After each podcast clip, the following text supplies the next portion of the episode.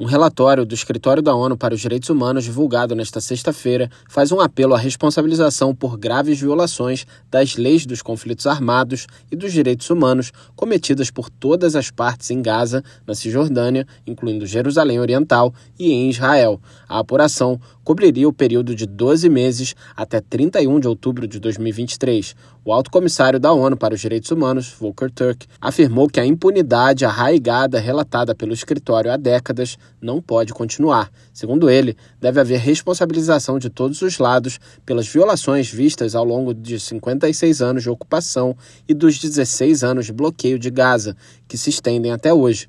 Turk ressaltou que a justiça é um pré-requisito para encerrar ciclos de violência e para que palestinos e israelenses possam dar passos significativos em direção à paz.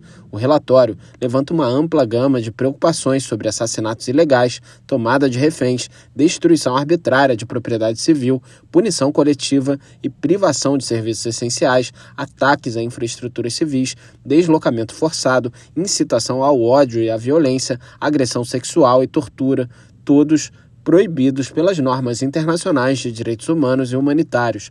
O texto acrescenta que mais investigações são necessárias para estabelecer toda a extensão dos crimes cometidos e que todos os responsáveis por violações devem ser responsabilizados em julgamentos justos. Da ONU News em Nova York, Felipe de Carvalho.